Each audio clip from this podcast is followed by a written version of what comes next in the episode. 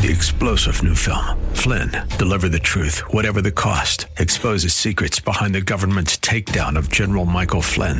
Flynn knew what the intel world had been up to. He ordered the first audit of the use of contractors. This set off alarm bells. He told the truth. He was the most dangerous person for Donald Trump to hire. They had to get rid of Flynn. Flynn, deliver the truth, whatever the cost. Available now. Watch it today. Go to salemnow.com. Salemnow.com. As we focus in on the Hall of Faith in the book of Hebrews, we notice that it is marked with obedience. Today, we'll see it's also marked with choices. Join us.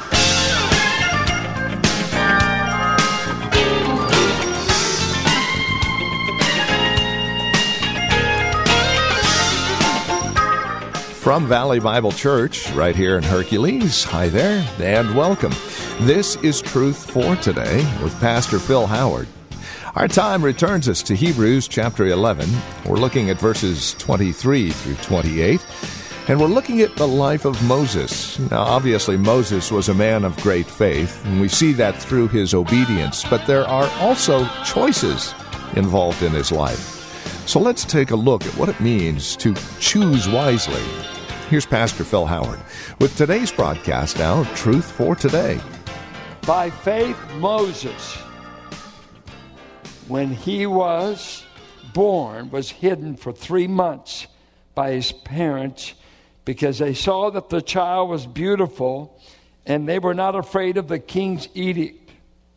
By faith, Moses, when he was grown up, refused to be called the son of Pharaoh's daughter choosing rather to be mistreated with the people of God than to enjoy the fleeting pleasures of sin. He considered the reproach of Christ greater wealth than the treasures of Egypt, for he was looking to the reward.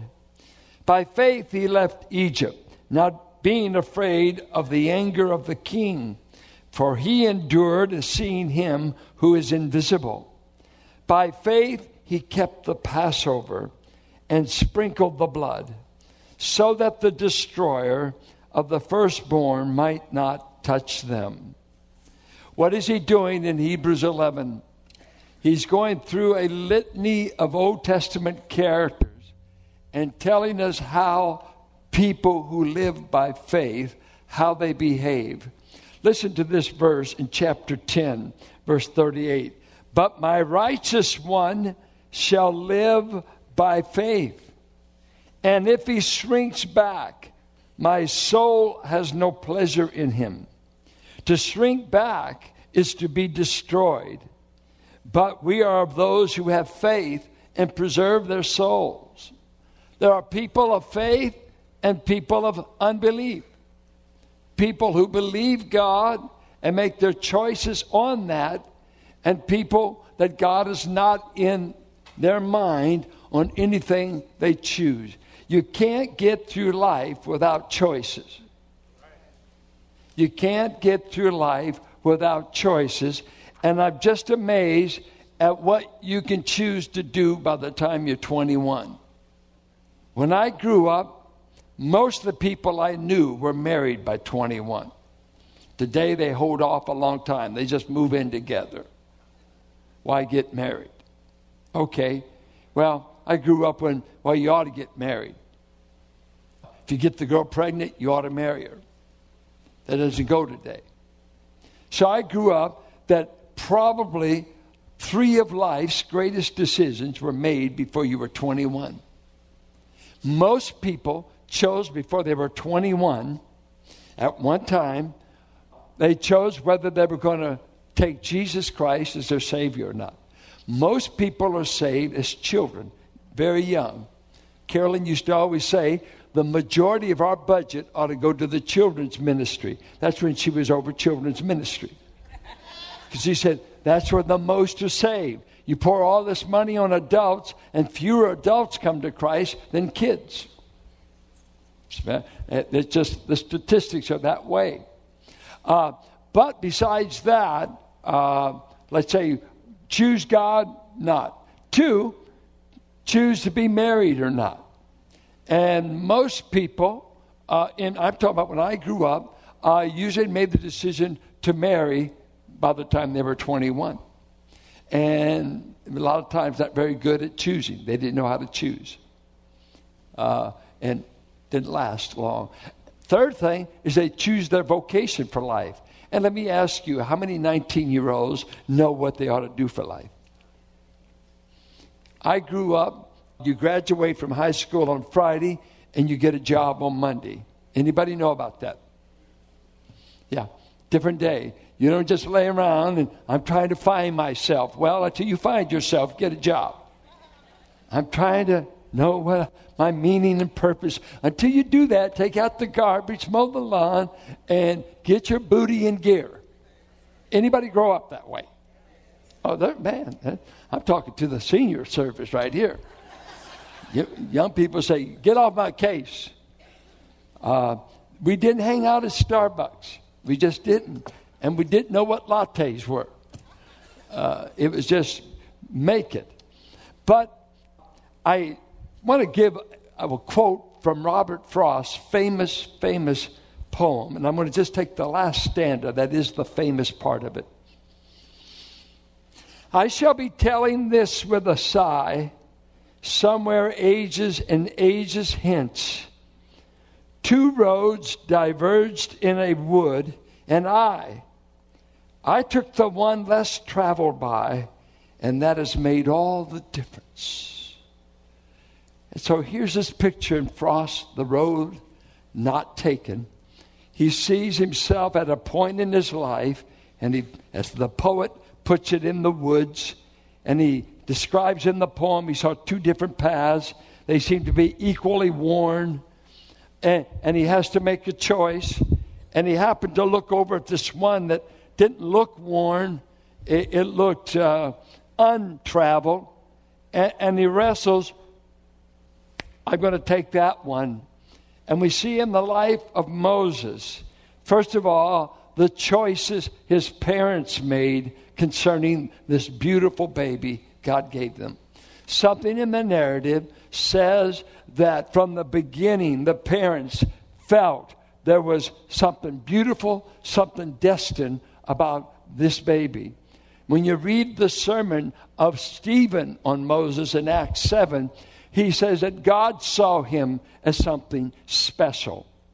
And the parents think of this what would you do? When the king of Egypt has declared Hebrew genocide, kill off every male child that is born, eliminate them if you keep them, you risk being killed by the Pharaoh. Because the Jewish population is growing too quick. We can't handle it. We feel threatened by them. Kill the boys, kill the boys. So, mom and dad have this baby boy. Now, they'd already had Aaron, they'd had Miriam. And here comes Moses. And they had to make a choice. And guess what they did? For three months, they hid this baby. And there is a tradition that says that the Egyptians went from house to house to Jewish homes and they would pinch their own baby. They would take an infant, pinch that baby, and make the baby cry because they say a crying baby makes other babies cry. They did whatever they could to ferret out Hebrew children being hid. And in the midst of this, after three months, I mean, imagine this. Let's take a basket, let's put tar and pitch on it, inside and out, and let's go down to the Nile River. I've seen the Nile River, it is wide. Crocodiles are still there, the cobra's there. I mean, imagine you as a mother that already knows I've got a beautiful child God just put in my arms, and me go out here and say, with a dad, in the narrative it doesn't mention, but dad was involved. In the Septuagint, it includes the father. That they go down there and just imagine. We've already risked our lives for three months. Now, Moses, we commit you to the Nile and to God. They made a choice. They made a choice to trust God with their baby. They made a choice to go against the law of the land to obey God. It's a good question to ask ourselves. When is it right to disobey government? Is it ever right to disobey government? You remember what Peter said when they were threatened with being in prison in Acts 5? It's better to please God than man. We will please God. I, I don't know, are you under the higher legislation of heaven? You've got to abort this child. No, I don't. You've got to do what we say because we make infallible rules in D.C. And whatever the Pharaoh says, do it. No, you need to get enough gumption. Are you more a Christian than an American? Now, they're not synonymous. Uh, well, that's hard on you flag lovers. Don't tell me about World War II. I was born during it, had plenty of family in it. Her father was at Iwo Jima. But America isn't equal to Christian. No, it is not. We've just been privileged to have so many religious liberties all these years. But do you bow to whose authority if everything is jeopardized? I think of this. I, I don't, I'm not raising children anymore. I'm, I'm working on grandchildren. But don't throw your kids away to the pagan school district. Show up at PTA, show up and speak up, and don't be passive parents in a wicked culture. Fight uh, by the faith in God. Fight for your children. Do you have any time for them, or does iPads, and TV and Disney World, who gives a wonderful godly worldview, tape, sarcasm intended. They, by faith, chose to trust this baby, beautiful boy, to the waters of the Nile and saying, We have risked ourselves for three months. It seems it will be impossible to protect this baby any longer. I, I can't imagine the words between uh, husband and wife at that river. By faith, they committed him to the river and to God. Then we pick up the life of Moses himself. And what kind of choices does he make by faith? Let me uh, say this. If you do anything that's not of faith, it is sin. Romans 14 23. Whatsoever is not of faith is sin.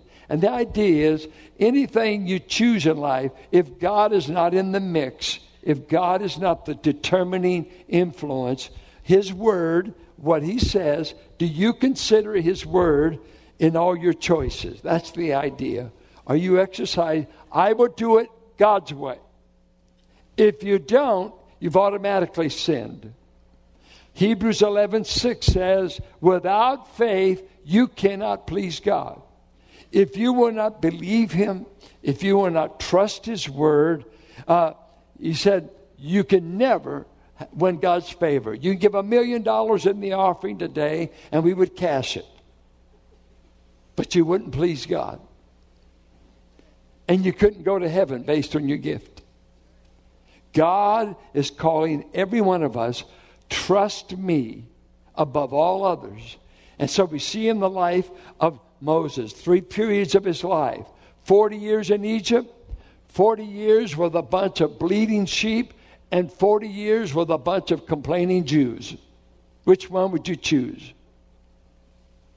Three periods of his life the treasures of Egypt, the loneliness of the Midian desert, and 40 years leading people that were not very grateful for his leadership. But he was there. Listen to what he did. Faith, first of all, chooses what to refuse. Proverbs says that if you love the truth, you will hate evil. Some people, you get the feeling, I love the truth, but I'm neutral about evil. To love one is to hate the other. Jesus said, If you don't prefer me above all others, if you don't hate mother, father, brother, and sister, and it's a comparative, if all other loves are not compared to nearly hate, I must be, be the supreme affection of your life and your choices. All other loves would seem like hate, for he is the ultimate word in my life. And what does it say that Moses did when he came of age? He refused to be called the son of Pharaoh's daughter. First thing he did, he, uh, he chose to give up the privileges of Egypt. Josephus and uh, Jewish tradition says he was educated in the courts of Pharaoh by the daughter. It's believed that this daughter uh, was the only child of the Pharaoh at this time. So Moses stood in line to be a princess, to be an heir. But at about the age of 40, he made a choice. And his choice was what he refused. I refuse the privilege, the power, and the position that Egypt affords me. Then in verse 25, it says that he refused the pleasures, the fleeting pleasures of sin. I sure wish we could make sin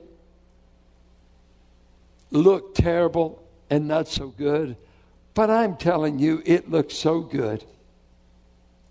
Why in the world does sin attract so many people? Why did it attract you? It's in our nature. It's in our human nature.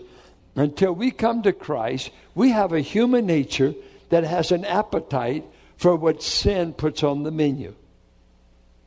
Whatever that is lust, money, power, fun.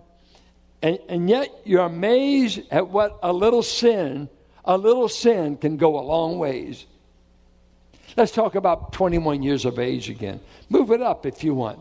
Let's, let's make it what you did by the time you were 30. One night, one night of fun could have left you pregnant.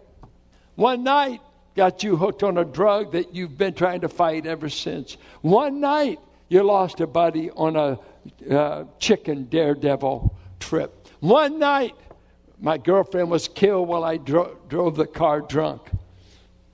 One night, I did it, and all the time we were having fun. We were having a great time. Just one night, one time. I had a friend tell me when he got hooked on heroin, he said, I had one hit and became addicted from then on. He said, it was the greatest thing I'd ever experienced, and I had an appetite that I couldn't control. Sin, it looked so good.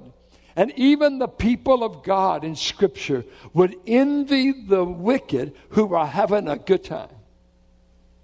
They would see them doing so well. If you read the 21st chapter of Job, he's describing men, they're doing good. There seems to be no pain in their death. Their children inherit well. Uh, all is well. Everything is great. It is just wonderful. And the psalmist said in Psalm 73 When I saw the prosperity of the wicked, I nearly gave up faith in God. They're doing great. That, look what they've got without God. Look at Howard Hughes, if you ever read his life. All the wealth, wealth, wealth. And yet, the last 10 years of his life, one of the loneliest men one of the men so uh, gripped by phobias that he would uh, rent suites and he would put up tents and didn't want to catch any germs. And uh, he was one of the loneliest men that ever lived, and yet he was over millions of dollars. But it looked so good. You read these stars, and if you read People magazine to keep your spiritual life up, and things like, you know, when, when you see all these celebrities and you get behind the scene, they're divorcing this, they're breaking up here, they're this, they're, it, it just all, but it looks so good going in. Someone said the devil always keeps his apples polished. Yeah, but you don't know there's poison in it. I just want to bite. Just a bite. I just want to taste it. Uh, don't you want to do this, son? Don't do this, Dad. I want to do it for myself. Oh no, you don't. You can only commit suicide once. You don't come back. And here Moses had the ability to look at sin in some way. He said, It's passing. It's passing. Let me tell you, I've been in Egypt. I hadn't seen anything in there worth staying about. I've been to the pyramids. I think this is the best you got. And desert fleas, heat, cold at night. And to go to the museum there in Cairo and see all these mummies and all these people that had the best Egypt could afford. And Moses says, I give up Egypt's best. I will not be her emperor. I will not be her prime minister. And I refuse the passing pleasures of sin. And then he said he gave up the treasure chest of Egypt. He gave them up. He made a choice about what he refused. But now, let me tell you the things he chose. I have, uh, let's see, I got five of them. First, he chose to suffer with the people of God. Verse 25. I'd rather suffer with the people of God than to be the prime minister of Egypt. Faith enables you to do that. Because on an earthly level, we want the tangible, we want the good life, uh, we want advantage, education, materialism. I mean, that's just human. That's just human. But he's describing what faith choices look like. If you ever read the life of William Borden, inherited a huge inheritance. But in his early 20s, William Borden was converted. And guess what he got a burden for? He got a burden for the people of Egypt. He got rid of most of his fortune. And he goes down to Egypt and dies within three months from malaria. What a fool! What a fool! What a fool! Nate Saint, Jim Elliot, three other men, 1950s, cover of Time magazine. Then it was Life magazine. So we think there's a bunch of savages down in Ecuador that are going to hell, and we've gone to Moody Bible College, and one of them became an aviator. We think we will risk our life to go reach these people because we think a man's eternal destiny is worth expending ourselves for. Go down there, and they flew their mission daily. They finally found a place in the river. They dropped gifts. They tried to build, they thought they'd build some relationship with the headhunters in that area by dropping them utensils and things they could use. And finally, they land on the river and they go out and one of the men, they panicked and they shot their arrows in them, and five bodies wind up in the river. And one of them wrote before he ever went there when he was in Wheaton as a student. Jim Elliot wrote, it, it won't be a fool who gives up what he can't keep, his life, because what's a life? You're going to die anyway. The issue is what will you die doing? And that will conclude our time today here on Truth for Today from Valley Bible Church in Hercules with our teacher and pastor Phil Howard.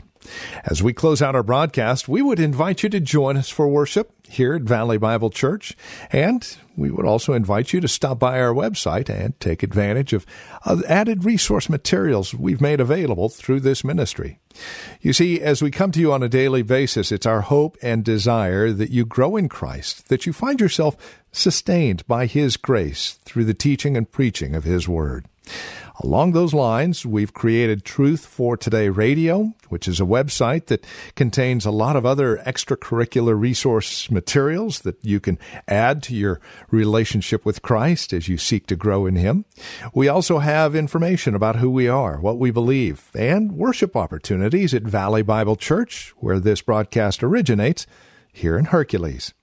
We have directions, we have service times, all of it. It's available at truthfortodayradio.org. If you would like to contact us by phone, you're welcome to do so at 855 833 9864. Again, that's 855 833 9864. As always, you're welcome to write to us. The address is 1511 M Sycamore Avenue, Suite 278. Hercules, California. The zip code is 94547. We would also ask you to prayerfully consider partnering with us not just prayerfully, but financially as well, as this broadcast and the many resource materials available along with it are available as you link arms with us financially and prayerfully. Our goal and desire is to minister to the greater Bay Area, and we can do that more and more as you link arms with us again financially and prayerfully. No gift is too small, no gift is too large. And whether it's a one time gift or monthly gift, it's all appreciated, and your prayers even more so. Reach us at truthfortodayradio.org or call 855 833 9864. And then come back and join us next time for another broadcast of Truth for Today with Pastor Phil Howard.